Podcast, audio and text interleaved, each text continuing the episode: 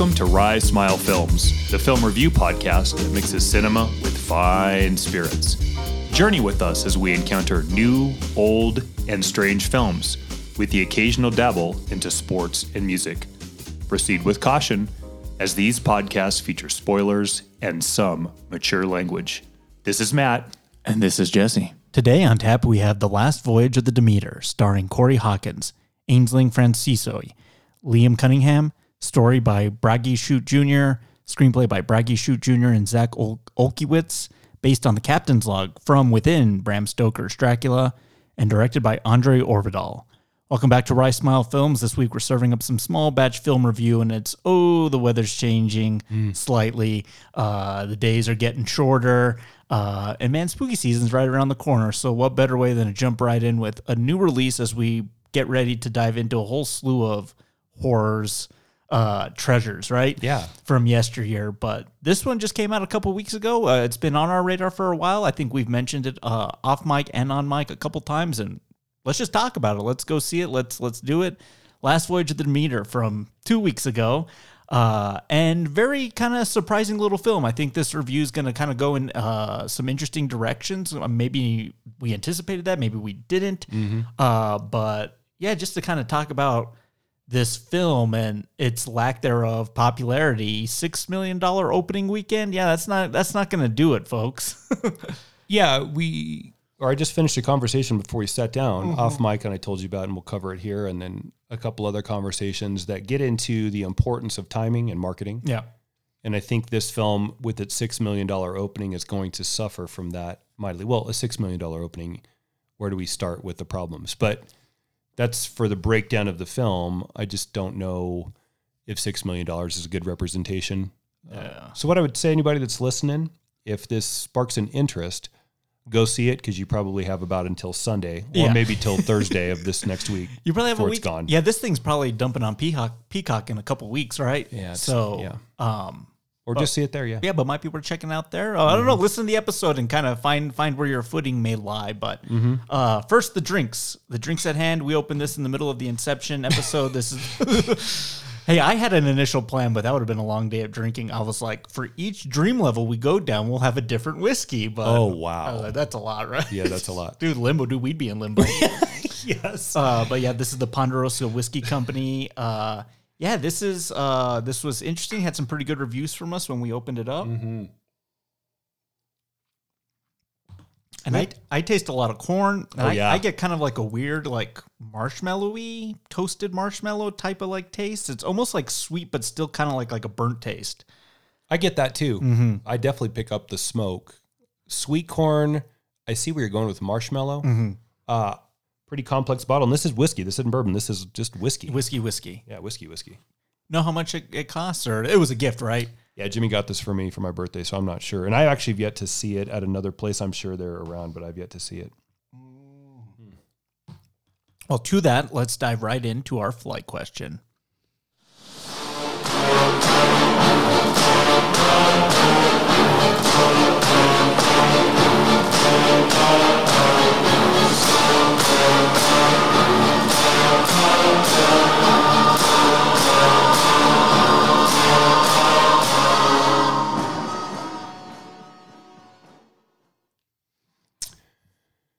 This is a two-parter, and I think it's in a space we've talked about before and is a lot of fun. And that's when we are presented with the monster per se, vampire, but monster Dracula. There's that great moment of what the full reveal looks like. And so, as important as that is, I think what's also important with the vampire is being able to disguise them outside of their horrific form when they are just among the randos on the streets looking for their next meal. So here's the two parter. I want you to tell me in cinematic history your favorite monstrous version of Dracula or a vampire. I think I said Dracula, right? And your favorite formal version of Dracula. Okay. Which one do you want to do first? Let's do formal. Okay. Yeah, that sounds good. Yeah, there's so many different formal Drex to pick from, whether it's Billy Bela Lugosi proper or just you know Jerry Dandridge in that cable knit sweater. just Yeah. there's so many. Like, how do you want your Dracula to look? What do you want it to to be like? What type of vibes do you want him him or her to give off? Right. Yeah. Uh, I'm actually going with a kind of off the beaten path uh, kind of uh, choice here, but I'm going to go with Barnabas Collins from Dark Shadows. And I just kind of dig his whole aesthetic. When he shows up in episode 210 of that thousand episode soap opera, he's uh, kind of has like a cloak on with this long jacket. He's got the cane. I, I think I like my Draculas with canes. Yeah. Uh, this Drac in this film's got a cane. He's got himself a Larry Talbot cane. Uh, uh, he's got the jewelry. He's got like the, the the finger rings, which you know I don't really like. That that ain't my style, but vamps uh, seem to like that Right. accessory. they do. So he's got They that, accessorize well. and he's got the full look. And then when he sheds all that, it's like businessman attire chic. Like Yeah. when he's doing day like regular business that ain't vamping, he just looks like a guy in a suit. And I think I I associate my Dr- Draculas or my vampires with kind of like executive chic. Uh, they they are maybe a little bit more on like the upper class echelon. Then my werewolves, I think, are my blue collar workers, right? So, Yeah. uh, except Larry Talbot. I mean, he he he, cut, he came definitely came from money, uh, all of uh, Mr. Claude Rains' money. But yeah, I just like his look when he when he's in vamp mode. He ha- he's formidable, but not overly ridiculous. And then when he's business, he's like business chic. And I I've always really dug his vibe. Good choice. Kind of like a 60s, 70s modern look of like, what does this guy look like walking around? It's gonna look like that guy. That's a good one. I hadn't even thought about Barnabas Collins. How many episodes did it take in Dark Shadows for him to show up? 210 Holy Toledo. And it was every night, right? It was uh, every day. Uh, like it was midday soap opera on uh, ABC. So four years. Yeah, so they would do an episode every day, uh, and so the the first couple storylines, it's all about like uh, Zombies stuff. They did some ghost stuff. They did a like a phoenix, so like well, this woman's uh, this guy's mother was like a, a phoenix uh, spirit, and they kind of struggled a little bit. But like once they introduced the vampire thing, that show like took off. It became the Barnabas show after that. How many years in run did it make? Six. So, I two years with him. I think it's about twelve hundred forty five episodes. Boy, that's You can watch them all on Tubi, ladies and gentlemen. want gentlemen. to binge it, sit down and get comfy. And they, they they do time travel. They go to the 1600s. They go to the future. They do werewolves. They do Frankenstein's. They do ghosts. They do zombies. They do it all. That's cool. Yeah, it's it's a fun it's a fun little vibe. Good choice. Mm-hmm. But there'll be times I'll be watching, and because they did an episode a day, I'll catch a boom mic in there every once in a while, or you'll catch someone flub a line, and they'll just be like, oh, "We're moving on. We don't have time for take two. Go with it. you got just keep going." Ad lib it. Yep. I like that one. Thank you. So I'm going to pick a vampire that we've done before, and I'm going to go with I think a guy that's beautifully horrific anyway, and cast in this role. That's John Blaylock, played by none other than David Bowie in The Hunger. Those round glasses mm-hmm. and the cool stylings of piano teacher as we are introduced to him are ghastly. And because he's angular and rather pasty to begin with, I think he naturally fits not the dark haired vampire, but more of the fair version. Yeah. And that's not as popular. Uh huh. Uh, Lestat certainly uh, was that way. Mhm. Um, but you're a little hard. I think you find that more with the brides or the wives of Dracula than you do Mhm. actually himself. But I think he plays it really well. And, you know, can you ask for a better model to do horrific than angular, skinny, odd David Bowie? Yeah. So John Blaylock. just vampiric in his like normal persona a little bit. Yeah. Ziggy Stardust, right? Yeah, exactly. that could be a vampire. Pasty. like that's the word you used to describe him. Hey, that's just Bowie, but hey, man, that's just a vampire too. They should be pale, right? Yeah, th- yeah, they should have like because they just got they have no blood in them because they're constantly having to replenish that, right? It's just being filtered through them like a like, like through a colander or something. Spoiler alert. yeah, exactly. It's about drinking blood this episode. hmm Let's do monster. Monstrous, excellent. Um, I have a, and I have a couple honorable mentions for for some of these too. Uh, but I'll, I'm going to go with the recent pick. We just did this a, a few months back, but I like monstrous Gary Oldman as in bat suit form. Like whatever that mold of monstrous vampire look, I really dig it with like his short arms and like his like claw feet Yeah. and his teeth and his blue eyes and that bald kind of Nosferatu look. I mean, that's like a truly horrifying look of a vampire. And today's film leans into that uh, a little bit uh, with with the look of the titular creature. But mm-hmm. when I go for like monster monster looking vampire, like I think that's a it's a pretty good look because it, it's suddenly something not human, right? It's more animalistic than it has any type of human personification to it. Mm-hmm. Uh, I'll save the honorable mentions just in case it's yours, but that's what I'm going with. Go listen to that episode. We talked for like two and a half hours on that movie. Yeah. So there you go. Good one. Mm-hmm. That's what actually sparked this question for me is when they're depicted in a very bat form, which we're going to see in this film and talk about today, versus more of the Seductor. yeah Jerry Dandridge sort of model. Although Dandridge does get pretty awful looking towards the end of Fright Night. He's got those long fingers, right? Yeah, I like the Nosferatu version. I'm not going with that, but I'm going with what's a close um, reimagining of him. Jerry Nadler, Mr. Barlow himself, that blue skin, Reggie. Reggie Yes, Barlow. Yeah. No, Re- Reggie Nadler. Reggie Nadler, sorry. As Barlow, yeah. yeah. Reggie Nadler, thank you.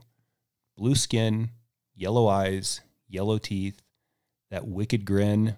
Uh, there's no wings, and that's not really a bat form. That's more bipedal, kind of human looking. Glide across uh, the, the ground type of vamp. Yeah. Terrifying. Mhm. I, th- he's horrifying. Mhm. Just the, his blue. Um, I mean, ugh. Yeah. Forever personified with that story. And what- what's great about, you know, that story that we've never talked about before on this podcast is he's not like that in the book. I mean, he, I think he's definitely more of like a, a Jerry Dandridge, Mhm. like a Lestat type of like Yeah. vampire and an older man too. Uh, but I like that they leaned into like the Nosferatu modern '70s look of of that. Uh, it fits that story, and when it, if you bring up Salem's Lot, I mean that's what your first thing you're going to think about is that that look the look of that vampire. Yeah, when he's finally first revealed, it's awful. Changes things too if you have that because the Lugosi vampire is I'm going to sneak into your window and there's the seduction element. What's horrifying is if that Barlow seduces you. Mhm.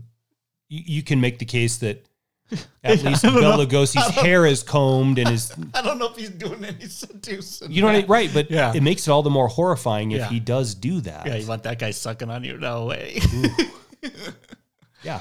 that guy looks like he's got a case of the mange or something. Yes, he does. Uh, we'll cover that movie one of these days because I love it. Uh, I love its its cheapness associated with its genuine frights. I love how long it is. Uh, we'll do it, you know, whenever that Salem's Lot movie ever decides to uh, rear its face. Even if that one doesn't make it, there'll be one somewhere along the lines that Yeah. shows up again. We could do a whole thing. We could do the Rob Lowe version. We could do the David Soul version and the new one. yeah, there you go. fun. I, Salem I, don't, Slot. I don't know if I've ever even seen the Rob Lowe one, but hey, they tried again. They tried again. uh, excellent. Any Cheers. honorable mentions for uh, you know proper vamps? Kiefer Sutherland in The Lost Boys. Yeah, it's a good look. Yeah. That um, semi mullet look that he has as kind of rock and roll guys, uh, pretty rough. I kind of I like uh you know Bill Paxton's whole vibe from Near Dark. A, a little similar. His more uh, like kind of like biker aesthetic, right? With like shades and you know leather and jeans. So yeah, there's something about that that '80s vampire. They they definitely tried to make it like not so old school, right? Yeah. But I do like the old school, so I got to give a little nod to Christopher Lee as uh, Dracula and uh, Horror of Dracula. I prefer his formal Yeah. to Bela Lugosi's. Yeah, That all- was a concession for me here for the formal version. Yeah, all six foot six of that man. Yeah, Yeah. it's a tall Dracula. That works, doesn't it? Yeah, formidable, imposing. What about the monster version? Uh, for Christopher Lee. Or no, for vampires. Oh, honorable mention. Uh, the Kiefer Sutherland one, like I said, and then I like the Edward Herrmann one at the end of Lost Boys when he Yeah. reveals that he's King Vamp, yeah, it's pretty good and too. that's a, that's a pretty good monstrous reveal. Well, and then there's Max Schreck's hard to go wrong with Max Shrek. yeah. That poor guy needs to work on his posture, but it sure played well. yeah, the, the the Count Orlok, right? The original. Count Orlok. Uh, you had mentioned one of mine. I, I I do like Jerry Dandridge's and uh, Amanda Bearse's, you know, final vampiric form where their mouth almost becomes like this, like Venus flytrap. yeah, it's it's hard to describe that face, but it's the one that's on the poster, right? Just long teeth, you know, big lips, and just this like huge grin that's just ready to chomp down on you. And they both have it in that film, so uh, yeah, that, that that would be mine. Those are those are pretty pretty frightening in a, in a pretty good way. Any consideration for Thirty Days of Night vampires? Those ones are kind of got a, a freaky look to them. Yeah, those are. Uh, that's actually a film that I think is really, really underrated, and that's that's a, a real fun watch. Yeah, sure. Yeah. What about Mr. Robert Pattinson as Edward Cullen? Oh my god, it's horrifying. Just kidding. Anybody whose abs sparkle like that is sheer terror. Yeah, exactly. Good job. No, he's out. Excellent. Well, to your choices, so many vampires to pick from. It's it's a genre that's never in uh, short demand. Uh, but let's talk about its latest iteration with our review breakdown of the last voyage of the Demeter.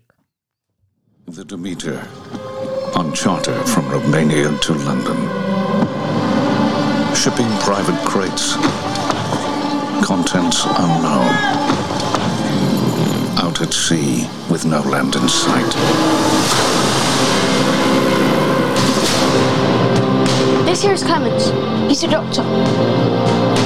You dress like a learned man. University of Cambridge. I know my way around the boat. Our charter has agreed to pay a bonus for timely arrival in London. Let me show you the ship.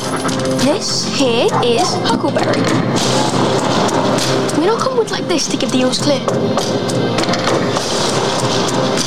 Demeter's a fine boat, no doubt.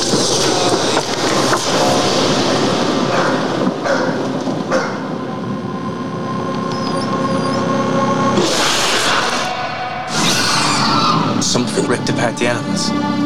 All the livestock. This looks like a bite. Search the ship. Everywhere. Evil is on board. Powerful evil. Alrighty, so the last voyage of the Demeter starts out on August 6th, 1897, as the wreckage of what's left of this vessel washes ashore here in London. And we're left to wonder what happened aboard. And the townspeople are left to wonder, oh my God, what happened to this thing? Did it just get lost in the storm and crash upon the rocks? Did something else happen? And when you just, I guess, see the carnage uh, on board, you're like, ah, something, something else did this, right? Yeah. How does blood get on these sails like that? Yeah. Uh, but yeah, it's you know we're gonna start there because we you know for the most part I think we're an audience that if you know we've booked a ticket to this thing I think we know what this story's gonna be. So I think it's just a matter of watching it unfold. It's it's kind of the reverse Hitchcock, right? I think as the audience we know that this crew ain't gonna make it. Maybe maybe a couple of them, but where I'm coming in as the viewer is well, I've never seen the eccentricities of what's gone on on board this ship and this slow kind of uh picking off notion that Dracula's going to do throughout this film. So my viewer's perspective is from that point of view. Uh I'd like to meet the the viewer that you know is going in and be like, "Oh, I have no idea what happens on this ship. Let me experience what this is going to be like." You know, in that trailer that you played, I'm almost wondering if there should be the mention of the name Dracula.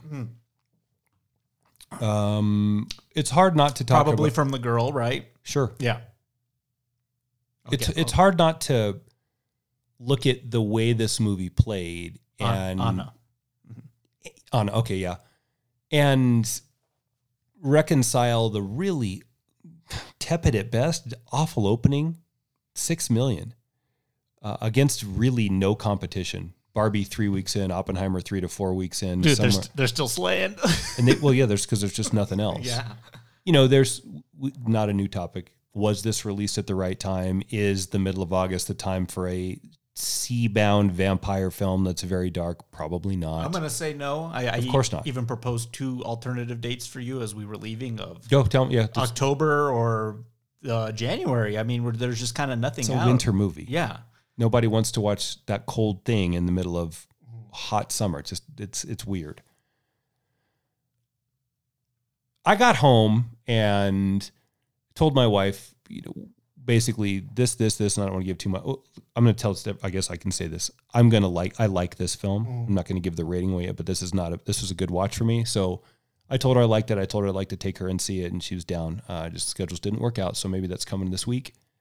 But she said most people don't know that the Demeter or Demeter is the ship that brings him from London to Carfax Abbey. And I sort of quizzically said, Are you sure? It seems pretty. She's like, No. And then we just got off the phone with Dan, who's been on the show before, and he kind of stated the same thing too that, you know, most people don't know what that is. Here's the the crux in that though. If you like vampires, you'd be in. you'd see it either way. Yeah. If you don't like vampires, titling it giving Demeter colon the last or Dracula colon the last voyage of the Demeter probably doesn't sell it either. Mm-hmm. But I think vampires are a pretty widely liked antagonist. Yeah.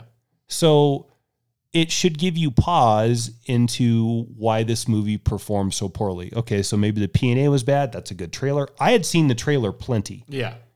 And we talked about this back in May, June. Yeah. So And I think what I liked about the trailer was I was like, oh, that's a that's a story that's it's a footnote in Dracula. I mean, in every iteration that they do, it's a cou- just a couple minutes, if that, if that, right? Yeah. Or it's in a montage. Uh, when I saw the trailer, I was like, oh, a full film on what that voyage was. Oh, I'm like, I'm I'm kind of interested in seeing that because that's kind of never been done before. So Right. uh, it's a fresh take on some really well weathered material.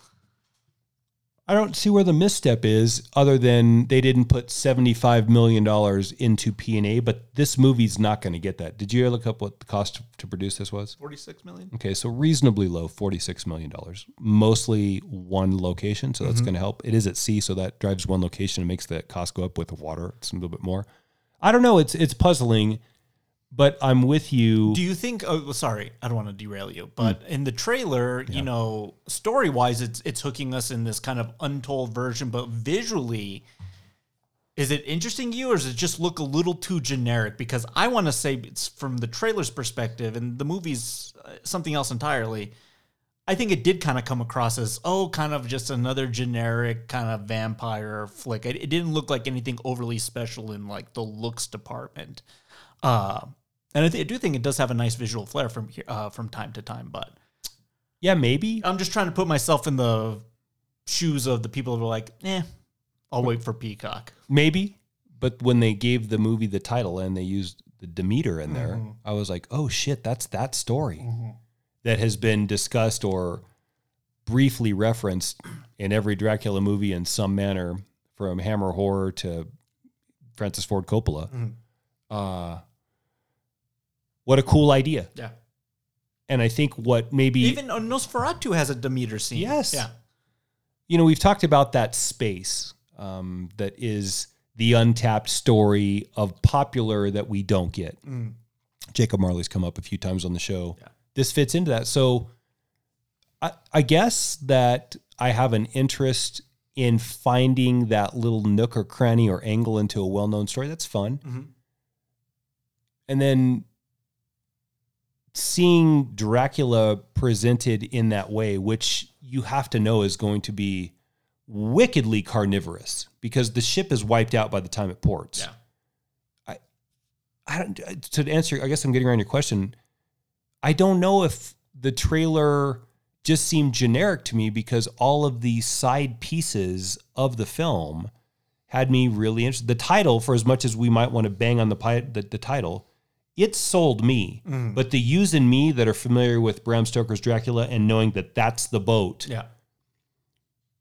fits into the non-Terminator fan that isn't probably sold by a movie titled "The Creation of the T1000." Yeah. yeah. People would be like, "What the fuck is that?" making a movie just called Skynet. That would sell you and me. Yeah, I would go see that. I don't know though. I told you I was pretty out on that franchise. Yeah, I know, but you like we're playing in a space that's maybe a little too smart for its own good. Possibly, yeah. With a novel that's 140 years old now, so, So my question for you is this: yeah. Is smart and obscure death in popular fiction? Because Yeah. I'm gonna let you answer, and then I want to back it up with what you said. Is is is that a, is that a bad way to go? Yeah, unless it's being made by Mr. Christopher Nolan. Uh, yeah, it's. I, I think so. I think you know this has kind of the look and feel of you know something that could could just kind of be, you know, a little bit too. Uh, 18 period whatever right that that- that's usually strike one for me but it since it's horror i give it a little bit more of a pass Sure. so yeah, it does have a few things working against it. In my research, I did find some alternate posters for this film with the release that had January on it. So really? maybe this was supposed to come out sooner, and either through reshoots or just delaying. Because uh, Universal put out Megan in in January, uh, and that did pretty well in that in that slot there. So I don't know why they they shifted around and then dumped it in August, which seems to just be like, dude, Dead Man Tell No Tales in August. It's laying there with Gran Turismo. and Yeah. that and uh, Yeah.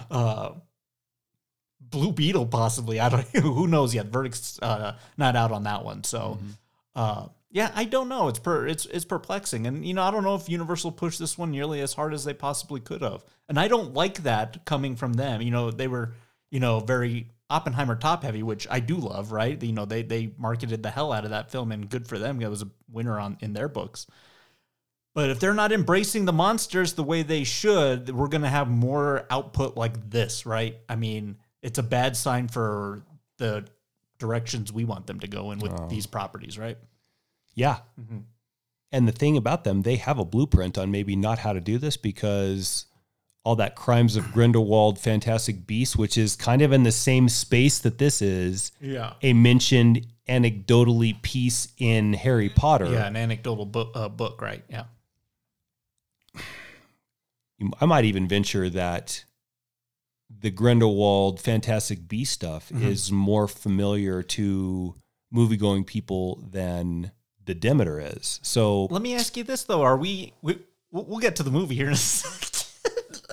this is a big part of it. This is a huge part of it, trying to figure out this great mystery at the core of this film. Are we just out as a society on Dracula? Because Renfield came out in April, didn't do so hot either, right? Maybe we are. Yeah. That's sad. Yeah, because that's a very Dracula obvious focus with Renfield and Dracula with Nick, Nick Nick Cage Dracula, and here we are again four months later, and we're kind of in the same boat. Well, let me take you with that question and raise it to the next stakes. Mm-hmm. Are we out on horror? Yeah, Are we struggling with no, horror? we're not out on horror. We're never out on horror. I think we're just out on Monster horror? possibly. That's a little sad for me to ponder. yes. Uh, but I don't know. Maybe we just needed a better. I think this is still a high concept movie, so I'm going to walk that one back a little bit. mm-hmm. I don't know. I think we just needed to be more. Oh God, I can't believe I'm going to use this word. I hate this. I hate that this is kind of a term right now, but elevated horror, which is kind of the Ari Aster, you know, Jordan Peele version of horror, you know, as more multi-dimensional, multi-layered, and uh, not just you know kind of schlock. But hey, we got to, we got room for schlock. I got room for monster movies, and I still think there's a play, time and place for that. But So schlock's tough, right? Because schlock to me sort of moves in a non intellectual manner. Mm-hmm. And this the concept in this film is not smart. This is how can we survive till we get to port against this this vampire that's trying to devour all of us. But schlock is intellectually literate schlock maybe is a bad genre. I don't know. It's no, no, I don't think so. Because we're I don't either. We're going to talk about some schlock here for a few weeks. Yeah. And the conversations are going to be very well layered and very multidimensional. So I don't even know if that's a good argument. So maybe let me walk my my my thesis and my hypothesis back a little bit, and maybe I'll say I think we might be out on Dracula you might right be right. right now. Let me ask you one more question, then we'll get to the Okay. the opening of this film. Is this movie smart enough to be called a film? Sure. Because I think it is too. Yeah. And it's that- close. I think it still toys around with like just basic kind of movie entertainment, but There's a very heavy economics theme in Mm-hmm. this movie. We talked about it mid viewing, and we talked about a couple other really popular movies that played well that we both referenced. Well, Yeah. one of them didn't play well for kind of the same reason, though, that you brought up. yeah. Mm. That's yeah. coming. Yeah. That's a teaser. Yeah, exactly. So, yeah, I think I think it could be both.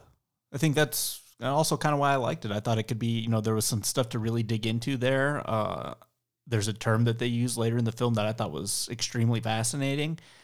Uh, Was it rationing? It sure was. Sure was. Uh, I don't think I've ever heard that before in a in a vampire film. well, okay. So let me one more thing. Yeah. When you and I sit down to write, Yeah. we say this film is about blah, Yeah. And always revenge, family. This film is about Yeah. rationing. Rationing. Survival. Pretty smart. Yeah. Should we go? Yeah, let's do it. Let's do it. I'm sure we'll we'll have a few more uh, uh, qualms to, to come up with, and the verdict's still out. You know, if they, they roll out a Creature from the Black Lagoon Hell yes. film, It's time. yeah, I'm gonna be there opening day. But if, if it's turning in the numbers that the meter's turning in, that's going to be very telling. That yeah, we might be out on some of these old school monsters. Then that's that's that's sad, right? Uh, but yeah, let's start at the beginning here. Okay, so we, we did cover the beginning. Uh, shipwreck Demeter there, and so then we take it back a couple weeks to when this thing is at port in Bulgaria, and the Romani uh, gypsies are bringing all these casks of earth and uh, one uh, Dracula. Hey, which one is Dracula? in? I don't know. The one with that creepy dragon uh, seal on it. One of these is not like the other. Exactly. Yeah. So all these people, they're all on edge. Uh, I kind of like that. I kind of wanted to know where they filmed that. Maybe, maybe that was I don't know in Malta. I read somewhere, but this city looked really good and like really of period, right? Yeah. I always worry about these films that are set in eighteen whatever. Of like, how are you recreating cobblestone streets? And these dirt streets, unless you have a part of your town that still looks like that, because to make that over, there's twenty million dollars right Oh, there, yeah. just flushing down the toilet for ten minutes Yeah. But there has to be a place there that still looks like this but for production value this looks great. And they're stocking up the this boat. You kind of meet the crew uh, kind of slapdash. Some of them you know i was able to latch onto a little bit better and then some i was like is it was that it that one guy or this other guy? There's like three interchangeable uh fodders on the boat but you, you kind of need some of those in, in these films. With this idea of rationing, that I'm glad we put that out there because I'm going to be referencing it back, and I'm sure you will too. We start immediately in the first problem of nah, maybe the inciting incident of the movie with that. So the Demeter has ported, and the captain has disembarked, and immediately we find out that we're light a few hands. So what we're setting is a through line in this film that continually is there is an inexhaustible amount of needs that we have to sate to make this voyage a success yeah with a completely exhaustible mm. amount of supply crew and supply yeah to meet them. So this is the economics model, right? An unlimited amount of supply against a limited amount of demand, or the other way around, demand versus like wants and needs. An inexhaustible amount of, of demand with a very exhaustible s- supply. Natural resources, whether that's mankind or daylight or money or blood or energy or whatever you have, are going to run out. But if you are tasked with a finite amount of resources against a being that is Yeah. centuries old Yeah. and essentially immortal, not entirely, but close, especially with what you would have to fight them with, including knowledge. Mm-hmm. That's also in short supply in this and rationed is knowledge. You've created a really strong villain. Mm-hmm.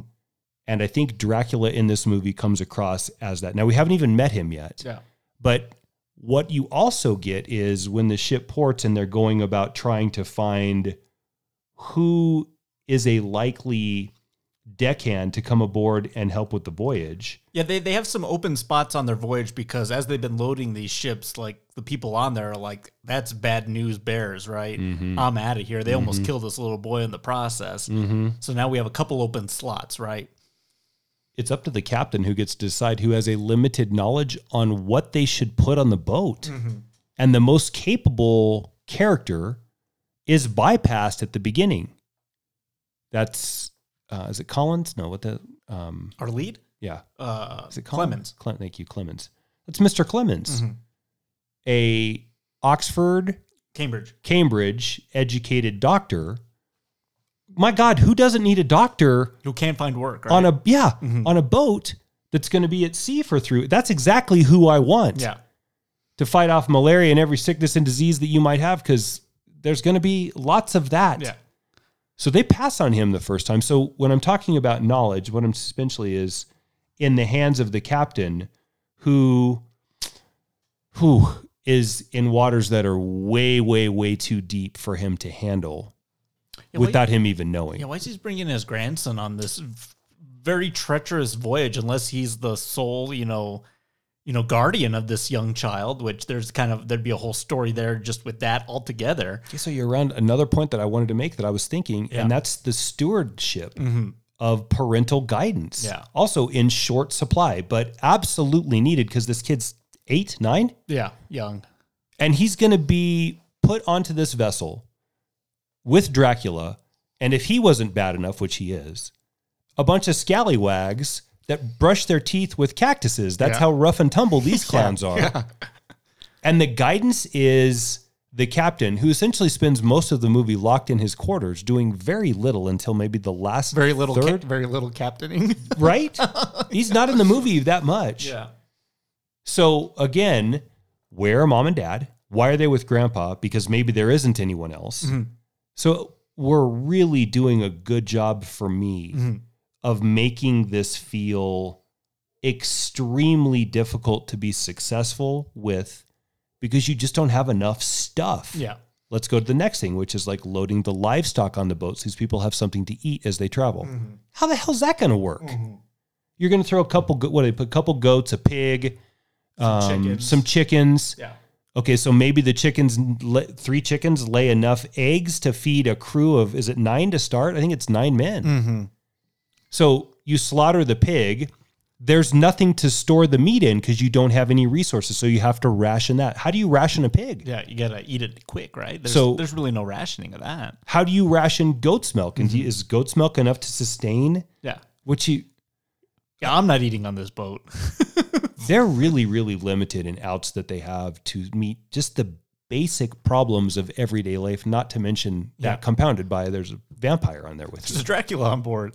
I really like to. So we get on the boat. We we hire Clemens to fill in this empty slot here, and you know, because he does save this little boy from being obliterated by this crate of earth. Uh, and you know, they get on the open seas here, and it's just you know, kind of meeting the crew. But one thing I'm always very privy to in uh, these types of films, I really like like these transport stories where a crew, unbeknownst to themselves, is transporting something really dangerous. But they kind of pay no attention to that in these stories because the financial bounty at the at the finish line is kind of worth all the the pain and labor. That sounds like another movie that you've mentioned that you really like a lot. Yeah. What's it called? Uh, Um, is, it, is it Twilight? mm, it's Twilight. It's Twilight. No, I think it's another science fiction film. Yeah. Um, yeah. It must be Alien, right? oh yeah, Alien. Uh, yeah. We're not going to forfeit our shares, right? We're going to deliver this thing on time, With a bunch of blue collar assholes. but we can't tell anybody, or we're not allowed to know what it is. and let's make the female on board the one who's the most knowledgeable and sane of everybody there. Not quite as much in the Demeter, but yes, Yeah. we're ru- which gives me one more quick pause. Yeah. How is this six million? There's two movies that we're going to talk about. This reminded of us. Yeah. Mm-hmm. Right. Reminded us of Aliens one. The other one is Yeah, the thing. Well, the thing bombed when it came out too, right? I know, but that's pretty good company to be mentioned in. that's Universal too, man. Universal doesn't know how to market these types of movies, right? Yeah, good point. It's just like you know, like sell sell people on this single location because I'm gonna argue it's just you know we did have that opening bit and we have an epilogue where it takes place on land in uh, London and then here in Bulgaria, uh, Romania. But the rest of the movie's out on the on the high seas. This is a single location movie for its very definition, right? We're on this boat for the entire runtime of this film, so Is this a better marketing plan? Is this movie supposed to be marketed and not in the trailer because this is so clunky? But yeah, Alien meets the thing with vamp with Dracula. yeah. I think that's the pitch, right? It's- Something like that. yeah. A little smoother than the rough way I just put it out, but that's mm-hmm. what this is. yeah. Because they even have to deal with, like, not in the freezing temperatures that they have to deal with in the thing, but temperature or Mother Nature insofar as night and day go. Mm-hmm. And then just the seas themselves. I, every time I see one of these movies with this boat that's just tossed about by these waves, Yeah. and your hope is to get these pieces of rope and tie the Well, it's all very technical, right? Tie, mean, yeah tie the the um Yeah, the masts. the mast sails. and the wheels down so that it doesn't go off course. You, your you- whole it's hopeless. You got to put that thing on autopilot, Matt. Uh, yeah. Uh, yeah, I was thinking about this when we were watching. I was like, man, what a crazy time to be alive. Mm-hmm. Hey, I'm glad I live in 2023 for, the, mo- Mostly, for the yeah. most part. right? Mostly, yeah. Uh, uh, but I don't want to live in 18 whatever either because this boat has no motoring engine. It's driving with the wind Yeah. on the high seas. So yeah, your sails have to be of a certain diameter and length and curve curvature, and it's all very technical. And that just sounds like a fucking nightmare. Especially when you have to climb up there to tie them down or untie them. Mm-hmm. That Yeah. scene was crazy to me. I had no idea that they climbed those masts to do that. Of course they had to. Yeah. Yeah, you wonder how all these people died at sea. They're all falling off the mast or falling overboard, and that, that's it for you. They, they're not getting you. Well, that's dumb of me. How many pictures of boats have I seen that have these ladders ascending skyward into crow's nests? Yeah. It's. I guess I always just thought, oh, that's so they can see what's on the horizon. There's nothing in the way. I think it is for that at times, but yeah, that's not their access to get to these top sails, right? And your way to hang on to the sail is with a rope that's a suspension line, and then your hands holding on to the top of the mast. That's safe. Yeah, talk about workman's comp, man. Uh, yeah, exactly. yeah, I was watching and I was like, "There's nothing about this way of life that's even the slightest bit appealing." I, I, I would be seasick. Uh, like, I think I would be okay for one day. I could do one day of this type of sailing, but two, three weeks of this, dude, I'm puking every day, and then I'm eating like still like rotted food, and then I have no food, and then I'm just drinking heavy.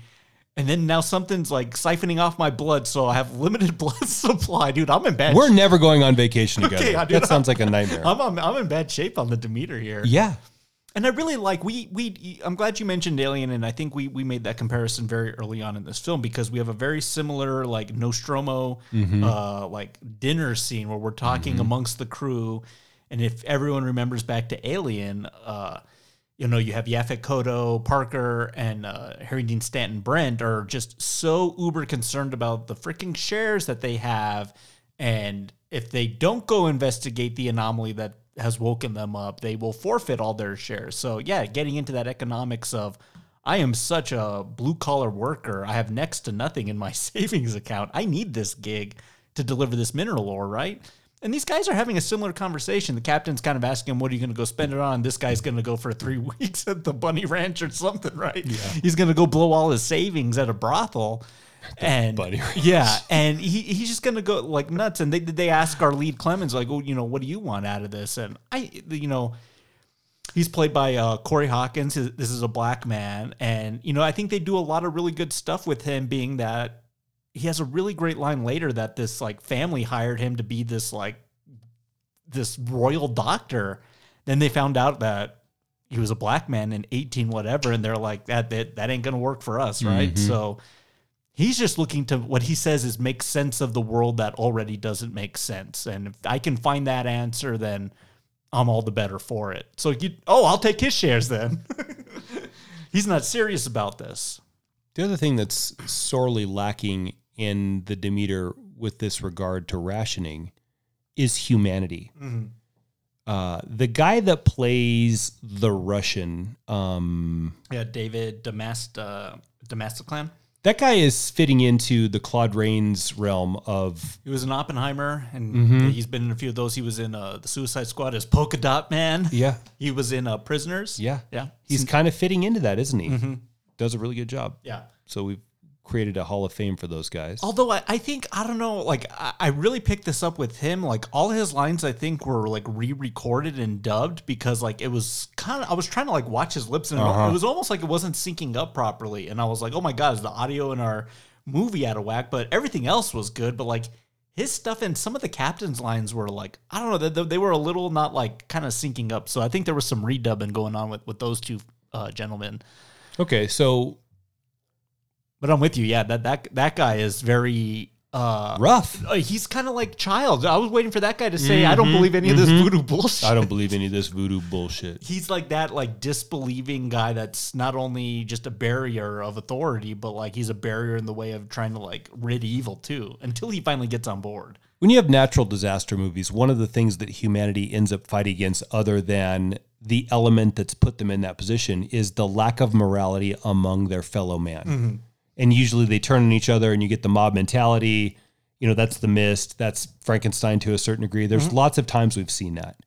If you're on a boat for three weeks, is it three weeks? Four weeks. If you're on a boat for four weeks, like the Demeter's going to be bringing this cargo to Carfax Abbey, you have to pray that the people you are on the boat with, because they are going to be there for the duration, mm-hmm.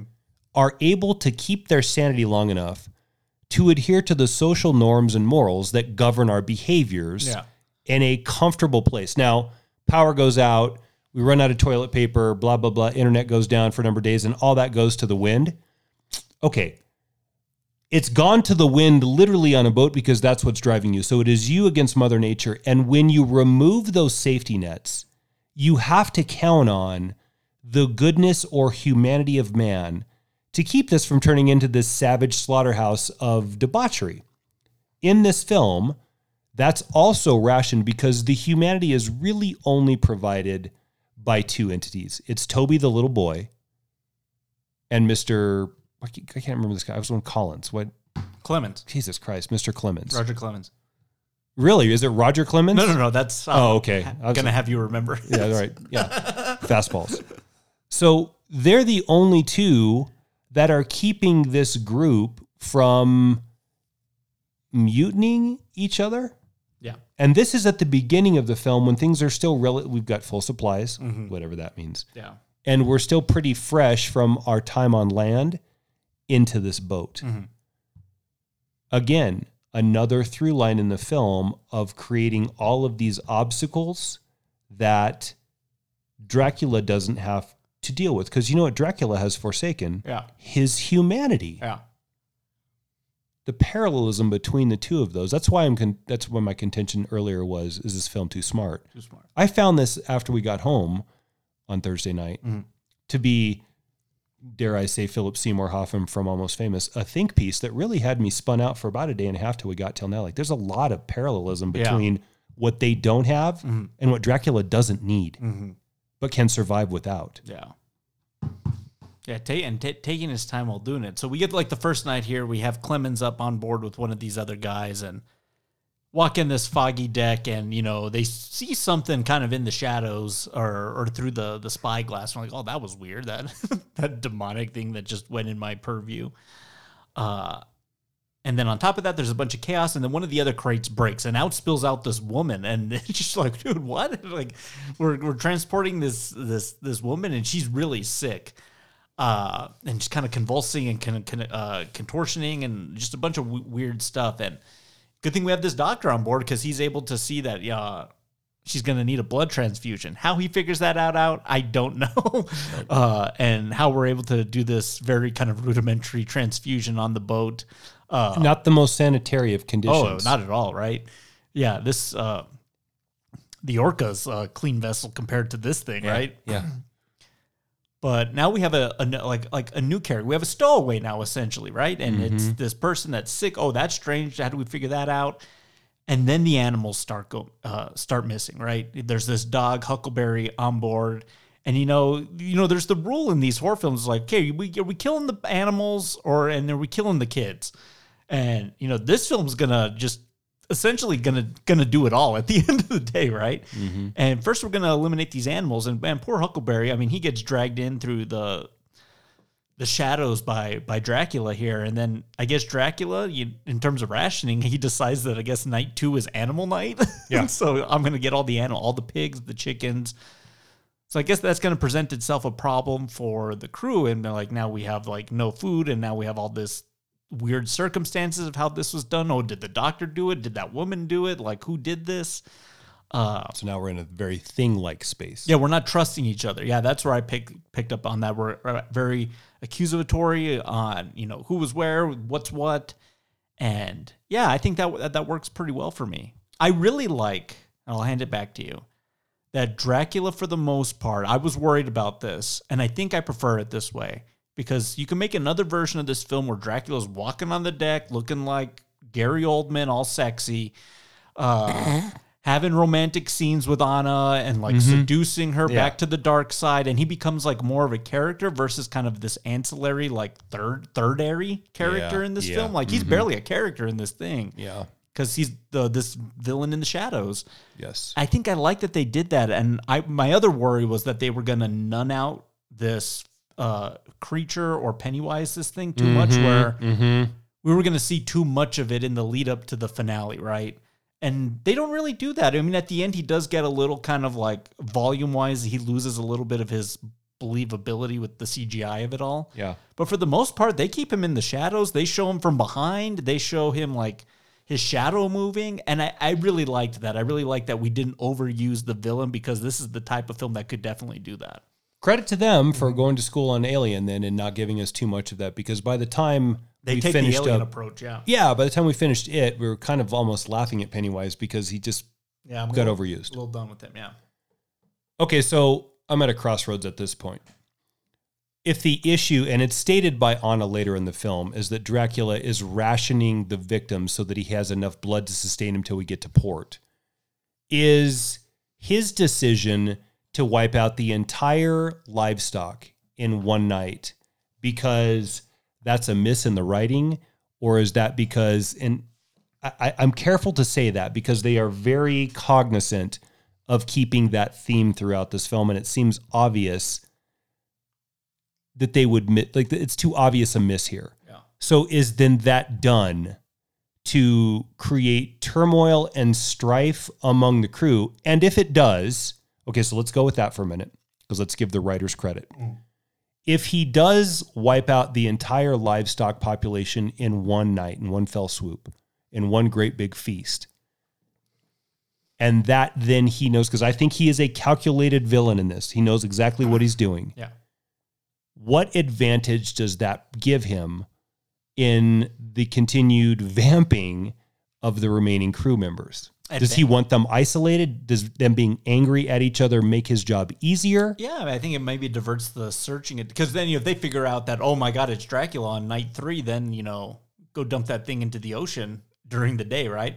I mean, I think it, it it puts the pressure and the suspicion kind of away from him for a good majority of the film because we're we're not believing in some alternative higher uh, supernatural power. Uh, we're just kind of thinking, oh, it was this guy that we picked up. Oh, it's this girl that it's now suddenly on our boat. It's all these other weird circumstances. So I think he does. He thinks it out a little bit to like play them against each other.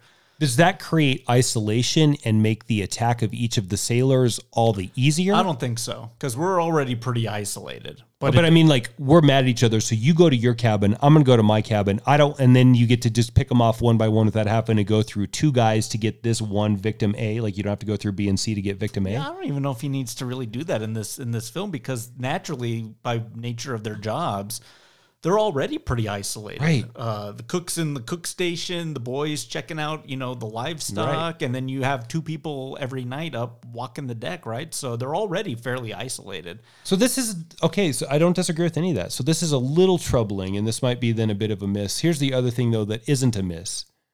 If we have a limited amount of livestock that has to sustain their dietary needs for the trip, damn, does he waste a lot of blood and flesh that isn't used when he finishes those animals? So here's this nice, robust, plump ass pig mm-hmm.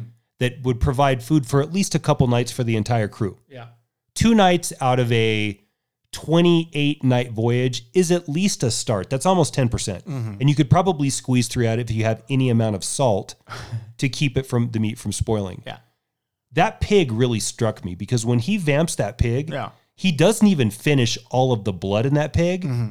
It's almost like this orgy mm. of of feasting that he goes about where none of them are drained completely But they're soured at that point. right? can't eat the meat anymore. Yeah. And who would? Because what happened is I'm not going to eat this thing after what it's been through there. Yeah. But because he doesn't finish it, it speaks to the uh, this idea of rationing and that Dracula is so far ahead of what the plan is on getting this to port in a usable manner for him, which would be to go find other victims, and for the crew of the Demeter, it would be alive. Mm-hmm. Man, it's almost like he's taunting them a little bit. Mm-hmm. That pig, Jesse, was still oozing buckets of blood when we saw it. Yeah. He sucked on that pig for about two minutes, and you have to wonder had he just finished that thing and drained it dry, Would he have needed to do the two goats and the three chickens? And, and the answer is no. Yeah, probably not. Dracula's a bastard in this film. he is. They've really created an awful monster. Yeah. Because, and we're going to talk about the moment when I leaned over and asked you, are they really going to do this? And then they did. Yeah. Remember? In a, in a few minutes, I'm sure. Well, they also do something interesting, and I don't know if this is what I saw or if you saw this too. But now we're leaning into kind of another monster movie, uh, The Mummy, with uh, Brendan Fraser, where when that mummy starts out, he's like a skeletal corpse, and when that mummy starts feeding on the different people, he becomes more vacuous and and human like. And I think they were doing that with Dracula because he looks very gaunt and skinny. And after each meal, he started becoming a little more human. Like he's kind of getting to that Gary Oldman face, right? yes. Um, yes. so to thought- your point, remember the first crew member that he gets? Yeah. He's laying on the ground and like has enough energy just to spring on him. and cut his throat, right? Yeah, yeah. yeah. So they're they're, they're playing that that each victim he consumes gives him a little bit more of the life force, right? Wow. Becoming a little bit more more human. And I did like that because that's very alien like, right? Is this organism that keeps evolving the stronger and uh, older that it gets, Sure. more that it feeds on things or gestates. Yeah.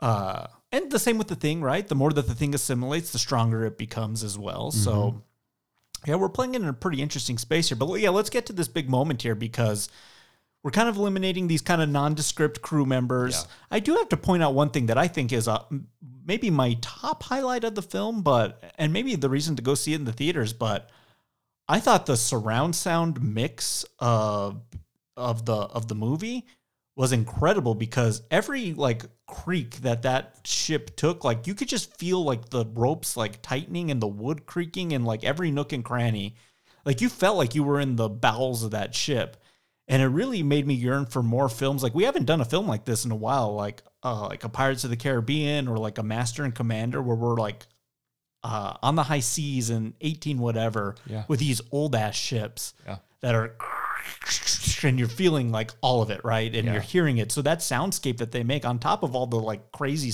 the dracula noises you're hearing in the background i thought was very effective.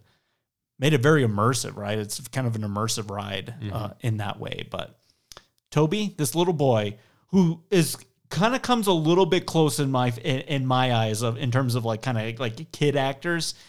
He comes pretty close to derailing some of what he's doing for me just based on he's just he's just a kid right I mean he's kind of an annoying little kid at that point. Yeah. me wondering why you what are you even doing here right you're just kind of in the everyone's way Mm-hmm. uh he goes uh, to kind of the bowels of the ship and the, he runs into this other guy that's been vamped kind of the night before uh, let me see if I can get that guy's name. Oh, O'Gary. Olgaren, yeah. Olgaren. And so he's down in the very kind of the bowels and he sees Olgaren and he's kind of calling out to him. But when he turns around, he's he's all vamped out. He's got wide vacuous eyes and he's got blood coming out oozing out of him. So this little boy's like, oh shit, I got to get out of here. And so he makes chase and we get, I think, a really good chase scene. This is very, at times, you know, not only the stalking, rationing nature of Dracula, but then this scene in particular, I was like, it's like, man, we're doing like a slasher movie at the same time mm-hmm. too. Yeah. Uh, so we like pin this boy in the captain's quarters, and he's like hiding, trying to get out. Olgaren's bashing his face in, which is pretty brutal, by the way. Like just breaking his nose, like To, ju- break, to break down the door. to get it down. Yeah.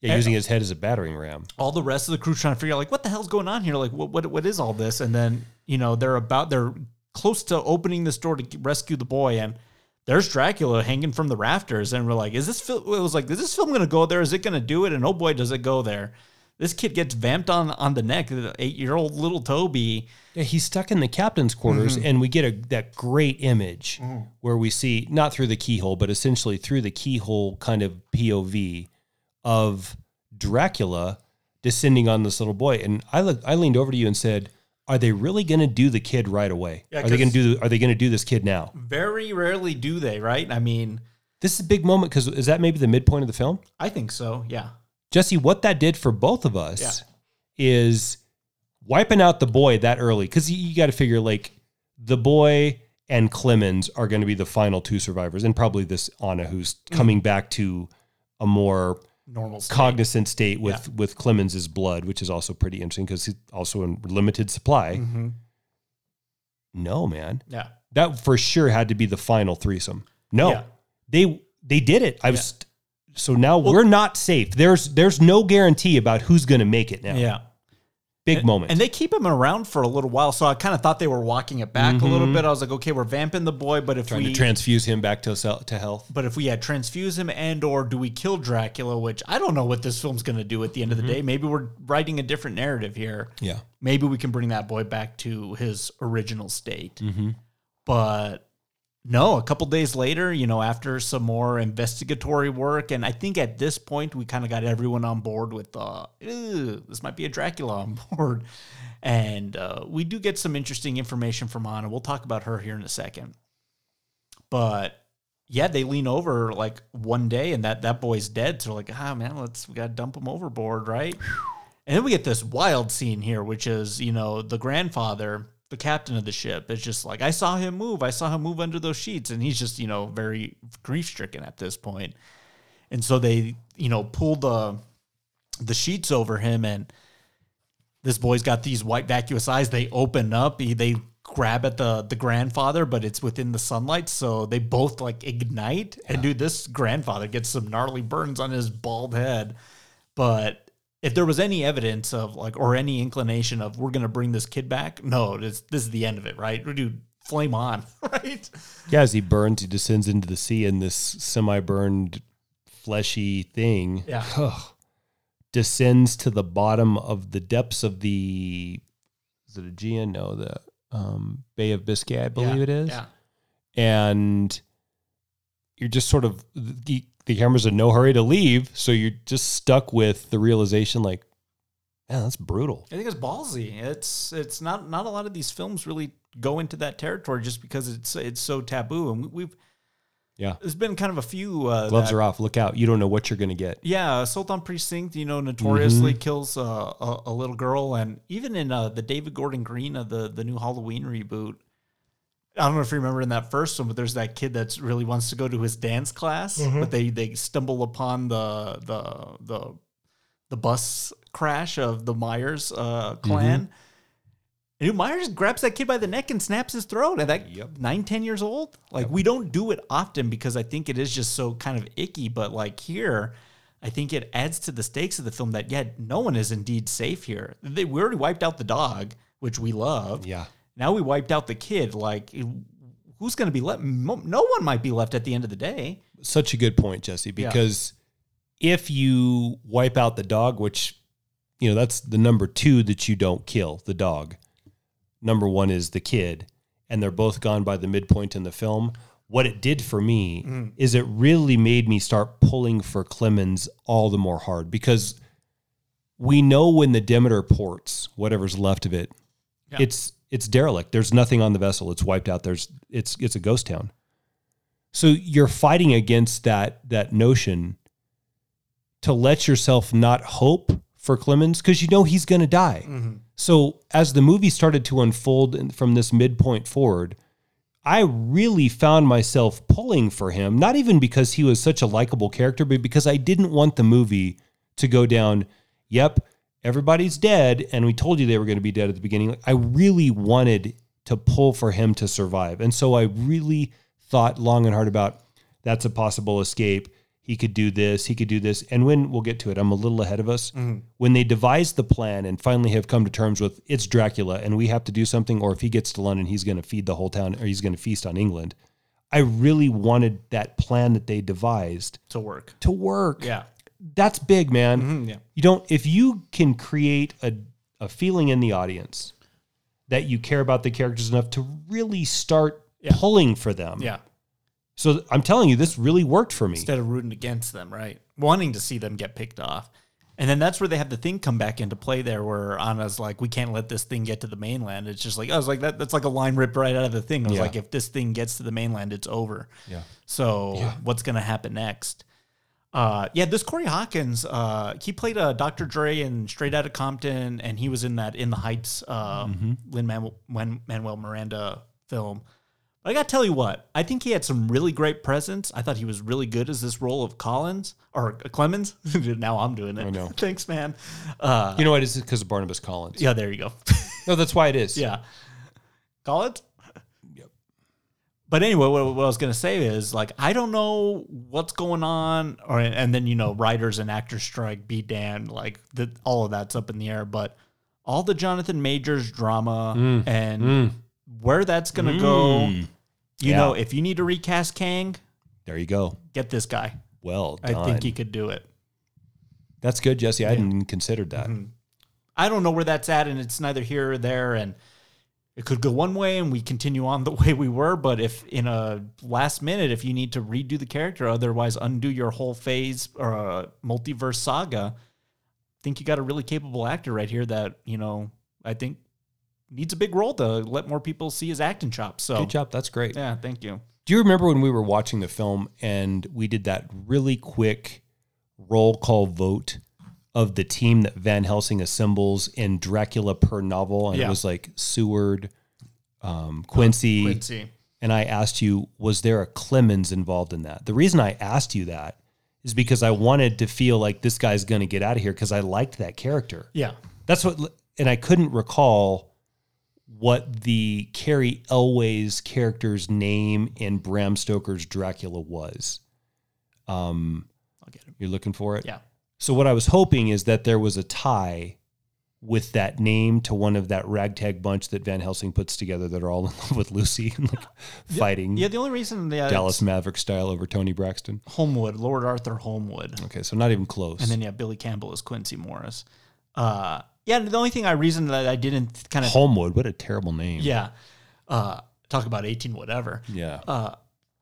Because if if they did have this guy, th- that would be kind of privy knowledge to like. He's going to make it. Or, or no, like in Dracula lore of like one of the survivors of the Demeter is now helping them hunt down this this guy. Like I think we would know about that a little bit more. So You and me would. Nobody else even knew it was the. Yeah, there it would go. matter to two people. Yeah, there you go. Uh, so yeah, that's why I wasn't like, ah, that doesn't really sound familiar. So again, I think it's working in the film's favor of like, again, I don't know if this guy's gonna make it out of here or not. So That really threw me for a loop. I can't. I, I don't have a ton of of data to back this up, but I went home and I thought about when was the last time I really pulled for a protagonist like I had in this film.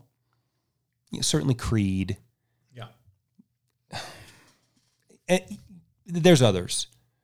So I'm not going to make some bombastic statement like I haven't pulled for because that's I don't know. But the point regardless is you mean you weren't pulling for Indiana Jones as he went to go speak to Archimedes in the past? I, I was, but might have been who couldn't Yeah. be pulling for Indy in that Yeah. scenario. Karen Allen's waiting for him right on Yeah. the other side. Yeah. Get back home, Indy. Marion Ravenwood's right there. Yeah. she's the descendant of Arthur Holmwood. Um, I, I, I guess I'm just doubling down on No, the statement I made earlier. Like I'm really at this point really wanting Clemens to succeed. Yeah, I think it's got a good MacReady and, and Ripley vibe, and I think he's definitely lesser than those characters because you know I think they have more material to play to play around with. Yeah. But it's one of those like fight or flight. You know, I'll sacrifice myself to not let this thing off this ship or off Antarctica uh, because I've seen what it can truly do to people.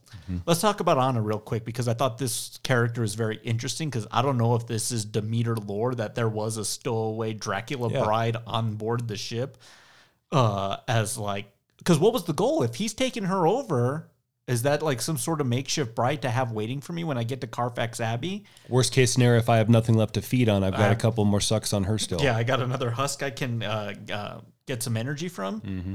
So I don't know where that's really coming from, but I really like the inclusion of it because she's kind of some good exposition Mm-hmm. uh, into the story, uh, almost Ash uh, from Alien, if you will, but Yeah. much n- less nefarious. Good. Because she has the knowledge of like this thing's I've known I've been connected to this evil for years. Why is he going to Carfax Abbey? And I love this line. I was like, well, it's because he's drained his countryside dry. just, Dracula's just been sucking left and right, yeah. Uh, and now he's going to go do the same to London. And then she's the one really invoking into everybody, we cannot let this thing get there. Because if it does, it's curtains. Yeah. Over time, and Dracula has time on his side. Uh, yeah, he'll wipe it out if need be. nice infusion, of you will, of Mm-hmm. Yeah. humanity into this boat that's devoid of it. Yeah, and and I think knowledge, uh, supernatural knowledge. Oh, good. Yeah. Knowledge and humanity on this this vessel that's derelict with the most extreme cost if you fail. Yeah. All of London. And then God only knows what else. They have to win this. Yeah. We know they don't because there's a story called Dracula that follows this. That's you know uh, takes place before and after this. So speaking to that, man, as we're talking, I think I don't say this yet. I'll, I'll return to this later. But Okay. this essentially is a prequel. Mm-hmm. You know how I feel about prequels. Yeah. It's This is I don't even wanna- succeeding. I don't even want to go prequel because prequel Midquel? Yeah, yeah, that's right. Yeah, because prequel would be Carpathian, like Yeah. Vlad the Impaler. Yeah. that would be that story. This is a story smack dab in the middle of the story we know. Yeah, a mid mid midquel. I think about Dracula proper and the beats. Like, let's think about the arrival of Dwight Frye mm-hmm. at Castle Dracul, mm-hmm. and or any Dracula story. That's essentially the first act. Mm-hmm. What this almost is is an intermission mm. on a story that takes a natural intermission anyway. And like, yeah, there's this whole boat ride and it's really bad, but we got to get on with what we want to see because it's a love story we got to get him there. We got to get him there. Yeah. And this movie took that intermission or that passing of of story and created a pretty wild tale mm-hmm. on an otherwise forgotten or disregarded piece that's 4 weeks in Dracula's story. Yeah. That wasn't even without action because the whole crew's wiped out so something went down on that boat. Mm-hmm. So beat wise, this is almost like a beat in between intro inciting incident end of act one, in between's beat three and four, which would be end of act one and start of act two. Yeah, it's like in the middle of there. It's a whole movie set within that time span. Three A, Yeah, four four minus. I, I don't know what you would call that beat. it's before the midpoint, right? Because Oh, sure. end of Act One would I think be like that orgy scene with Harker, right? doesn't the opening of act two have to be his arrival in London? Correct. Yeah. Like the like maybe the opera? Mm-hmm. Somewhere in there. Yeah. I, I don't exactly know when we fade out and then fade back in, but this is that space in between fade out. Wow. They did a whole story there. Yeah.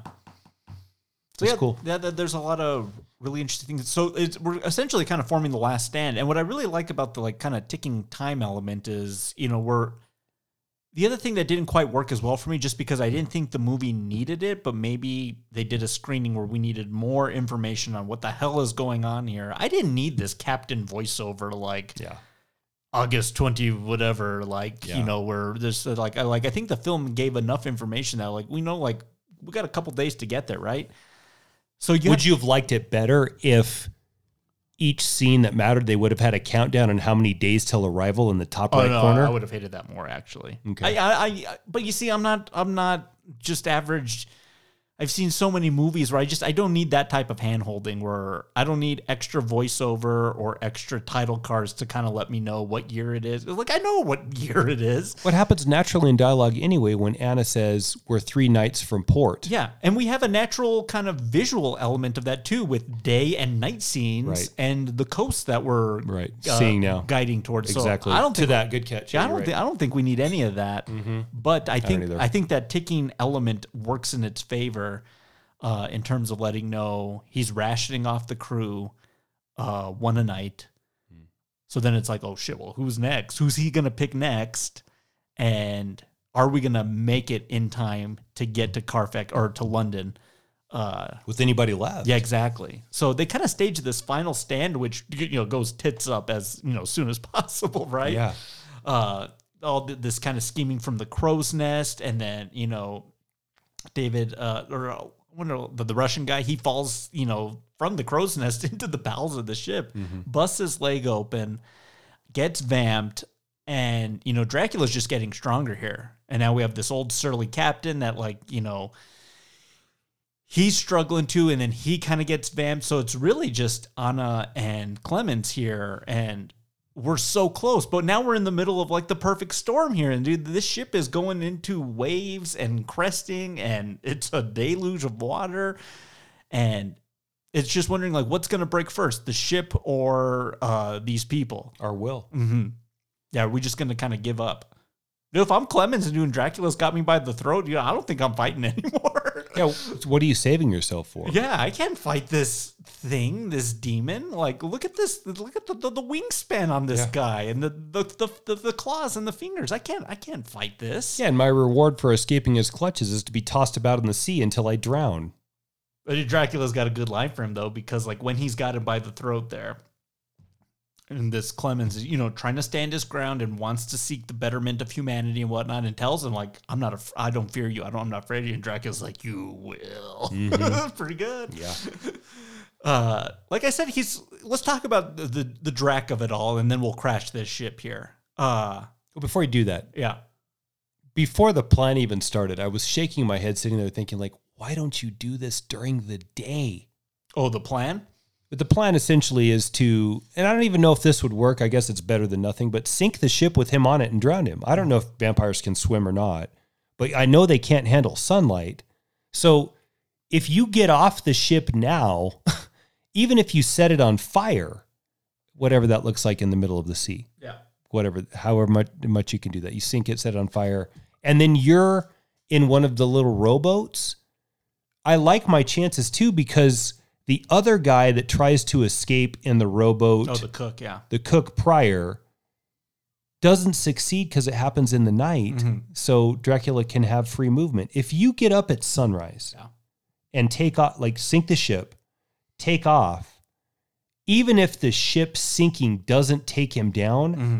you should have enough distance to where it provides a little bit of cover just by not being within vision's Sure. um, identification. Yeah.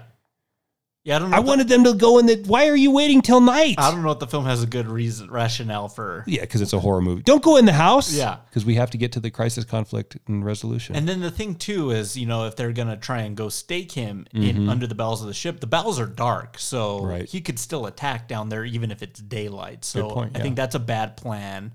But yeah, I guess they could, yeah, just torpedo this ship, get in a rowboat, and just let Dracula drown in the sunlight. Mm-hmm. I don't know. They're just they're, they're operating on no food and no water for three weeks, right? But if we're strategizing their plan, again, back to that same point, Mm-hmm. at least I'm, guys, I hope this works for you, but this would be better. I'm really pulling for this group. You see, that's where the thing would, you know, does it a little bit better where Mm-hmm. MacReady's like, hey, none of us are getting out of here alive, but we got to make sure that thing doesn't freeze and, and think we got we got to kill this thing. And I kind of like that realization in that movie, which is the realization of death from the survivors of it's curtains for us, but we got to still do some good before we say farewell Yeah. kind of like that. And but here they're they're, they're going to fight tooth and nail to the very end. And thankfully, this ship crashes like right at the like perfect time where the mast pins Dracula against this post. Mm-hmm.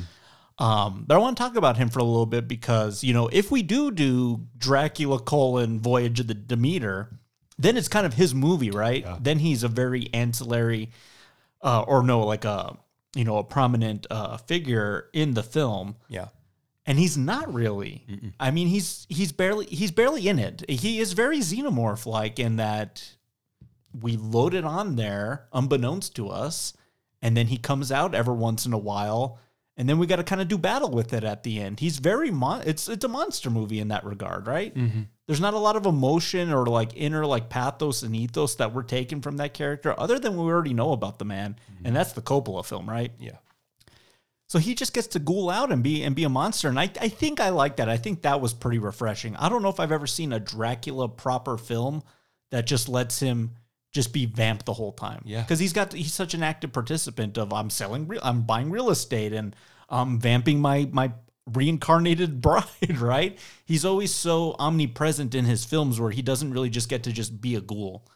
And I kind of like that. I, I I think that's a different stance to take with the character that's we've seen so many Dracula films.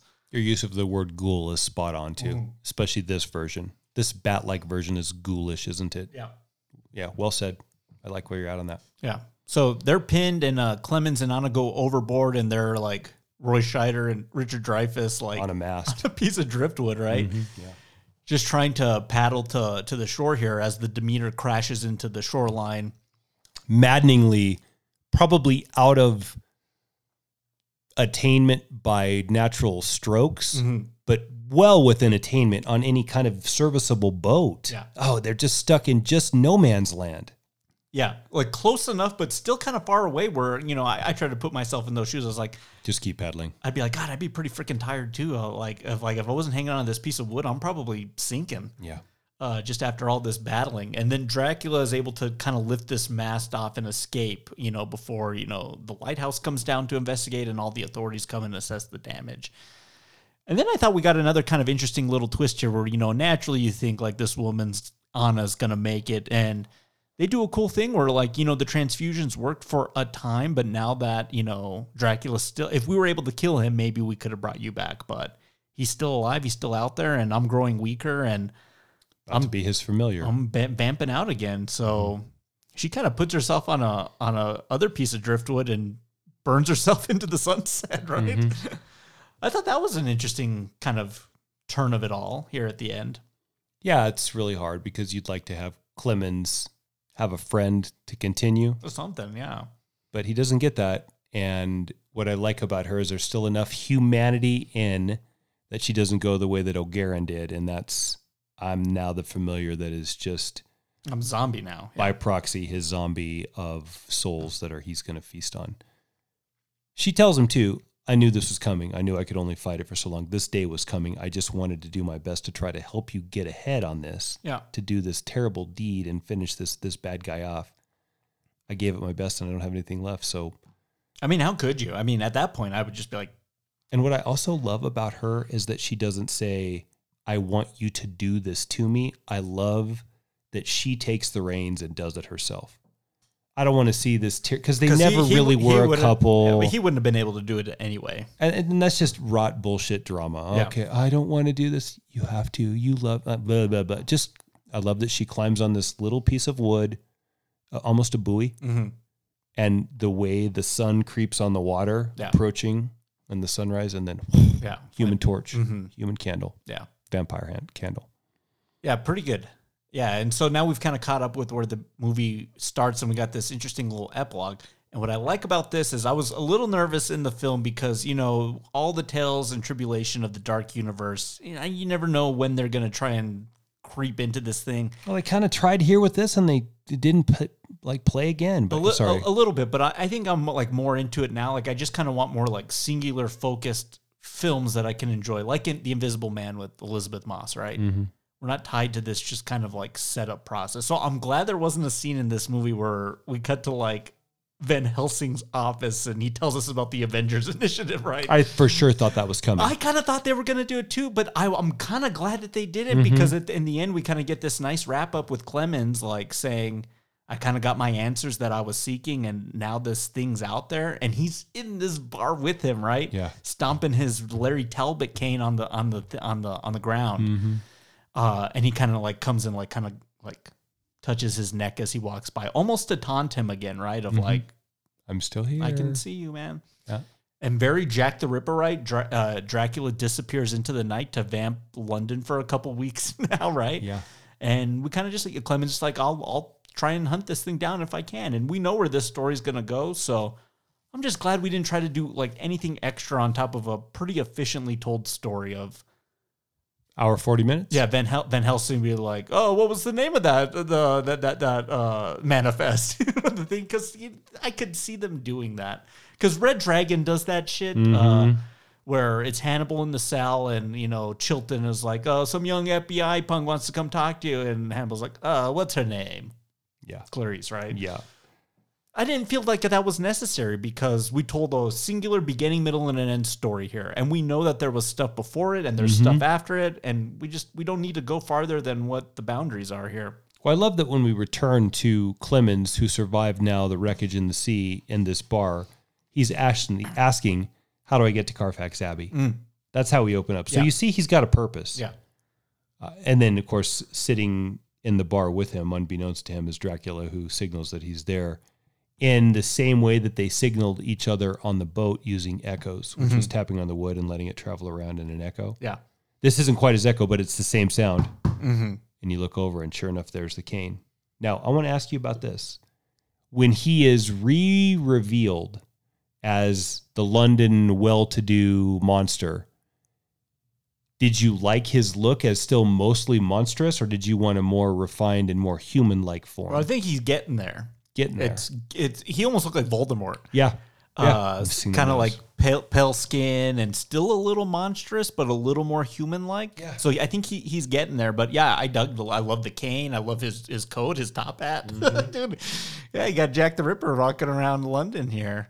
The ending scene in this is Clemens recognizing that Dracula's there, and then as Dracula exits the bar, Clemens chases after him by himself in the middle of the night. I was thinking, like, you're an idiot. Yeah. What are you doing? He is going to kick your ass. Yeah. You have no shot against that guy Mm-hmm. with your little bag of books and knowledge. That what? Stay in the bar. You saw this thing flying around the ship, Yeah, right? you, yeah. yeah. You saw the wingspan on Wait until guy. the sun comes up, buddy. What are you doing? Yeah. But So- nope, he's going to just traipse off into the foggy London night to mm-hmm. take on a vampire. Yeah. Maybe Clemens deserves to die. Yeah, I don't, I don't, I don't, I don't know. Or he's determined now. Now that he's kind of come face to face with evil, uh, then, then that's very Loomis like, right? Evil, right? yes. uh, this guy's a little less hard drinking than Mr. Donald Pleasence, Or but Sean. You've seen his shit. Blackest eyes, I think- dull's eyes. I think I liked the ending. I, I. I, liked what it did. I liked what it kind of it left everything kind of a little up in the air as to what's going to happen with Clemens. But we didn't try to do anything kind of beyond that because I know what's beyond that. It's Van Helsing and it's Seward and it's Oh, Quincy it's and Mina- Lucy and, it's Mina, Mina. It's, it's all Jonathan Harker. To Jonathan Harker, not in their film. yeah, Jonathan Harker. Yeah, so this is yeah the Harker version because Renfield would have been floating around this ship too. Do you think that was a miss? okay, I was just going to ask you the same thing. Okay.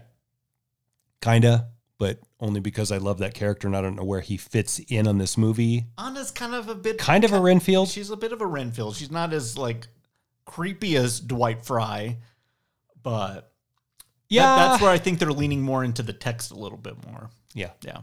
Okay. Yes. Uh, I got a couple questions for you here, but I got a clip I want to play for you. Uh, this is a new release, so there's not a lot of audio that I can really play from it. But uh, here's another uh, uh, Demeter scene from another Dracula film. This is Dracula Dead and Loving It yet again. I'm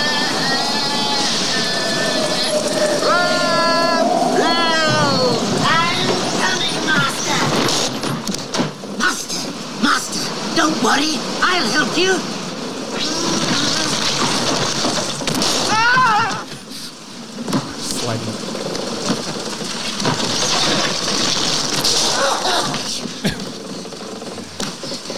I have you now, Master!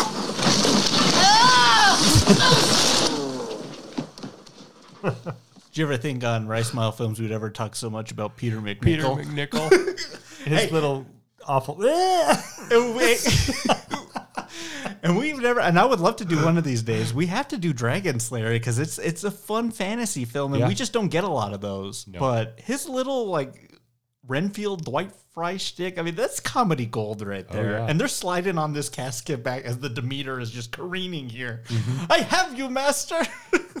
There's a whole Spaceballs, Blazing Saddles, Young Oh Frankenstein, Dracula Dead and Loving we could do. you just mentioned four fantastic films. I know. Comb in the desert, we ain't found shit. Yeah. And then you just Blazing Saddles is just so progressive for 1972, I believe. Yeah. And a film that I don't think would ever see the light of day today because it's too offensive. Oh yeah. And that's what makes it great. It's it's the I'd love to do that It's film. the Tropic Thunder of the 70s. It truly is. Mhm. It's hilarious. Uh, how about some more beans, Mr. Taggart? anyway, I wanted to play a little clip for you there. Yeah, the, the genius of the Mel Brooks spoof, I think it's it, Mel Brook, Brooks's style of comedy. I think is different than like other types of spoof films, like Scary Movie, and Yeah. there's a lot more rooted comedy in in what he's doing there. Mm-hmm. And then he's like a presence in all the, the movies too, right? Yeah. Did you have a favorite of those four? Oh, Young Frankenstein. Young Frankenstein? Yeah. Oh, Frankenstein. Yeah, that's some good. Frankenstein. Blucher. Yeah.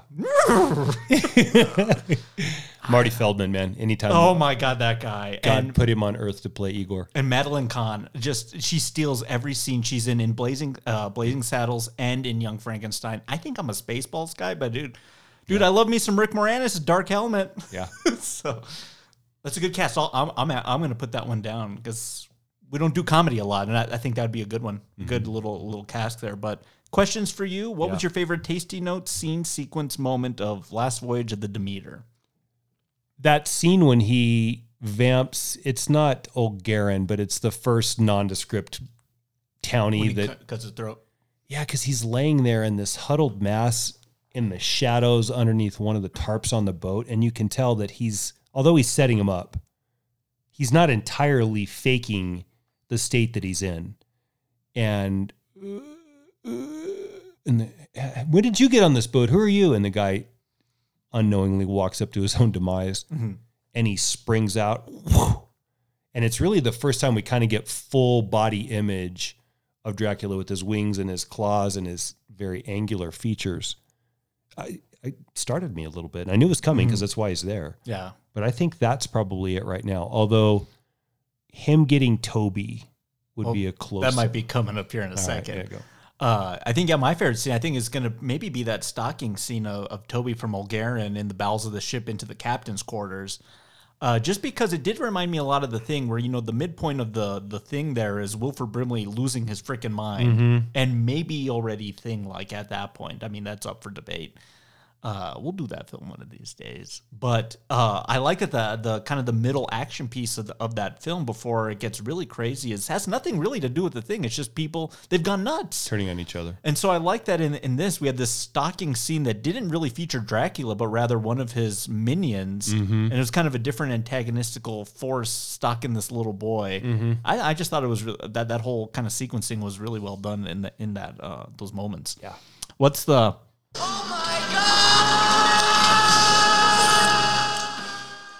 moment? From the moment we see Dracula in the keyhole to his descent on Toby and vamping Toby, uh, there was no way that they were going to do that at that point in the film, and yet they did. Yeah, mine too. Has to be. Yeah, it was it was a good shock moment of are they going to do it? Are they going to walk it back? And then I, ah, I think they're walking it back. And then when they do flame on on the on the sh- bell of the top of the ship for his funeral, I was like, no, they they committed. Toby's gone. Yeah, that's good. He's gone, and yeah, you don't see that often in these these kind of types of movies. That's kind of it's kind of a big no no. Yeah. Uh, but it definitely raised the stakes for me a little bit of like, yeah, well, any of these people are gonna, or all of them, and I'm I'm okay with either. Mixed for good horror. It does, yeah. Who's the master distiller on Last Voyage of the Demeter?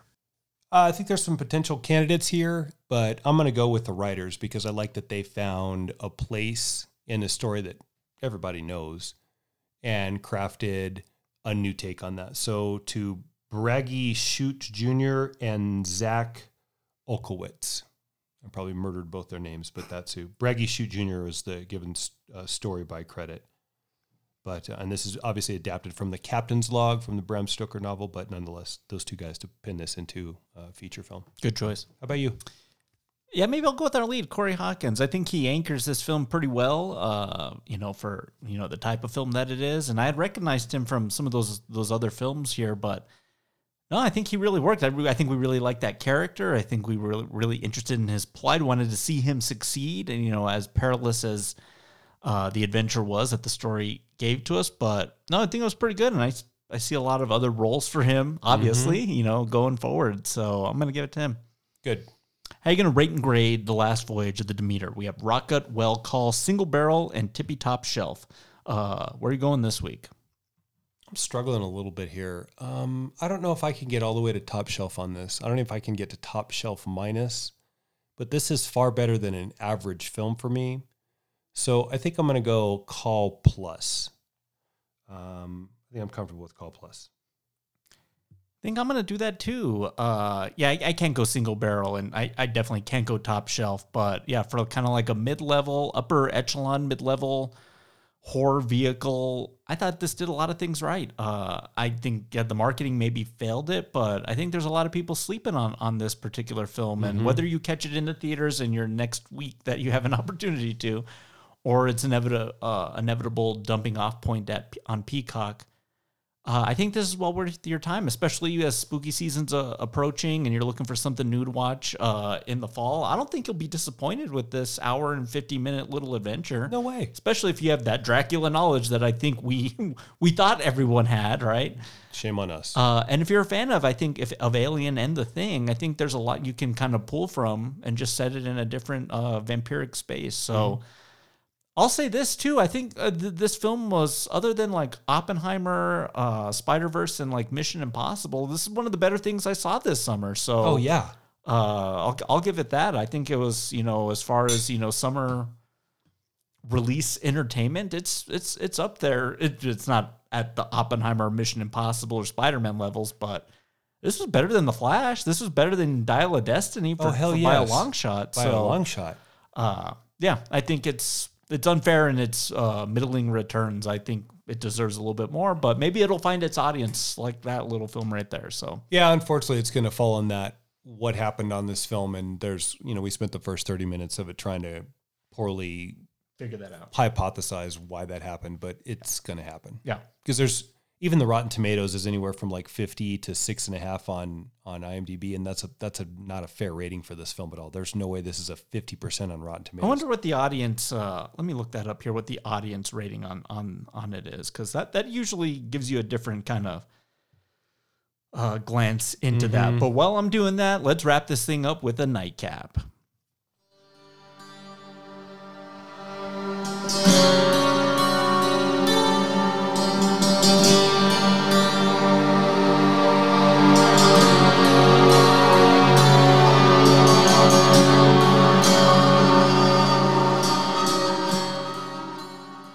Rotten Tomatoes score on uh, this film is a 50%, so right down the middle, right? Uh, Audience scores a 74, which that, that seems a little bit more kind of in tune with the Call Plus. So Yeah. uh, yeah, sometimes you got to kind of check both of those because who knows what the critic being paying off the critics and whatever the fuck, right? So it's just uh, if they don't like it, I mean, you just don't drink their cup of tea, right? I Right. mean, who says that film because that didn't work for that person's going to work for you because it might be exactly what you're in the mood for. And I think we were in a, think we're in a good headspace for this type of film. So I agree. yeah. Uh, being that this is derived from the middle section of the captain's log from uh, Bram Stoker's Dracula, my little nightcap question for you this week is what's a side story, side quest, side quill that's been mentioned, whether in a book, uh, movie, video game, you could even go TV if you wanted to, that is deserving of its own Demeter stretching out story? You want me to go first? Yeah. This is going to shock you that I'm going to pick this director because we have not always the same take on this director. It's a it's a Quentin Tarantino character. You know where I'm going? From Pulp Fiction. Yeah. Winston the Wolf Wolf. Oh, okay. I think oh, And the, I didn't know you were going there. I like that idea of the cleaner. Like I like Ray Donovan. I like that person that's the Mister Fix It after all hell's gone loose. And as important as that character is, I think it's kind of laughable the job that he provides in Pulp Fiction because it's pretty obvious what he needs to come and do. Yeah. It's 30 minutes away. I'll be there in 10. hide the blood, but the level 52 human blah blah blah of um, Harvey Keitel and the way that he plays that, there's a story in there that is a an important side piece to the Marcellus Wallace and Gold Briefcase and all of the pieces of Pulp Fiction that really work. So I want to see what Harvey Keitel's doing when it's not cleaning up. Uh, Awesome choice. shot what's his? I shot his face. Uh, Marvin. I shot Marvin's face. Yeah. We've never Marvin's- we've never done that movie on the podcast. I think that would be a fantastic episode one day. Oh yeah, that's a sin, man. Yeah. Uh, There's another Tarantino cast we could easily build. oh, too. for sure. Yeah. But yeah, the you know, some Kill Bills in there, right? Mm-hmm. Uh, I also kicked the tires on Mr. Tarantino. Uh, also possibly from your same movie, but maybe I'll save that for my honorable mention.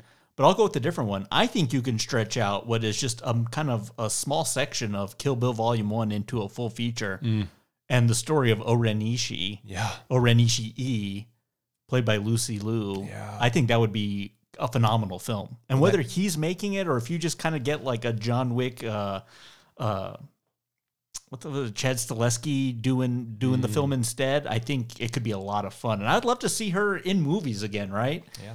Uh, but that that's done in anime animation uh, in the middle section of, of that movie. But her upbringing and the bringing down of the mob, and then to Hitman, uh, like uh, uh, uh, assassin for hire, and then how she ends up with the Deadly Viper assassination squad. Like I want to know that whole story in live action format. So that's the one I'm going to go with this week. Interesting. I guess he's good at side characters, so that makes sense. I, he's good at planting seeds of what else is going on there. So I have a couple honorable mentions. I don't know if you do, but I do too. uh, I think Vincent Vega's Amsterdam Adventures. Hey, I, I'm kind of on board for that. Okay, I'll see your Vincent Vega's Amsterdam Adventures and raise you Jabba the Hutt. Okay. Give me a side story. What was he doing in between New Hope and Jedi? Yep. And I would have said Boba Fett prior to about two years ago, but I finally got that and it was a hot mess. Have you got, you've had enough Boba Fett at this point? Book of Boba was brutal. That's pretty bad. Am I? Uh, I mean, at least they didn't leave him dead in the mouth of some animal that took a thousand years to digest. At least they rescued that, but they rescued it with pretty bad life preserver. yeah. Is that the worst thing that the Star Wars? I mean, for the shows, is that the, the worst product they've put out? Mm, man, yeah, it's pretty bad. Because I still kind of enjoyed most of Obi Wan and Mandalorian for the most part was Yeah. fairly solid until Luke Skywalker showed up. That being said, though, not Yeah. to detract where we're getting from with your honorable mentions. Yeah. As bad as their stuff is, their bad can't start Marvel's bad. Yeah, they're When we're talking about Marvel, Marvel has the rights dead, copyrights on on bad. Well, let me pick up the slack right where you left it off because we talked about before on the podcast and off mic that you know when Black Widow or Hawkeye got did get their solo hmm. adventure, we didn't want it to be Budapest. But then we got the Hawkeye show, and then we got a Black Widow movie, and it wasn't that amazing, right? No. So give me Budapest, Budapest. with them together, Yeah, love that. and that might be okay. Yeah. So, yeah, those are some some some of my options. I, they did do the Kessel Run in that horrible solo movie, right? Um, any any others? Uh, Not really. not really. I mean, Fredo Corleone and his adventures in Vegas. hey, You, yeah, in blockbuster heaven, that movie exists. yeah. That was one that I played with a little bit. directed by Martin Scorsese. Come on, man. Yeah, That could be just an exercise in futility. Mm-hmm. Yeah. awesome. Any others for you? Um, no, I think that's it. Yeah, I think Mr. Tarantino. I think he's pretty good at it of just kind of laying a, a nugget of, well, what el- else the house is going on? Like Butch Coolidge's boxing career. Like, what was that in between the gold watch and when he decides to like uh, screw this fix? Right, Did you give any thought to that with Loomis's the Doctor and the- Loomis adventures.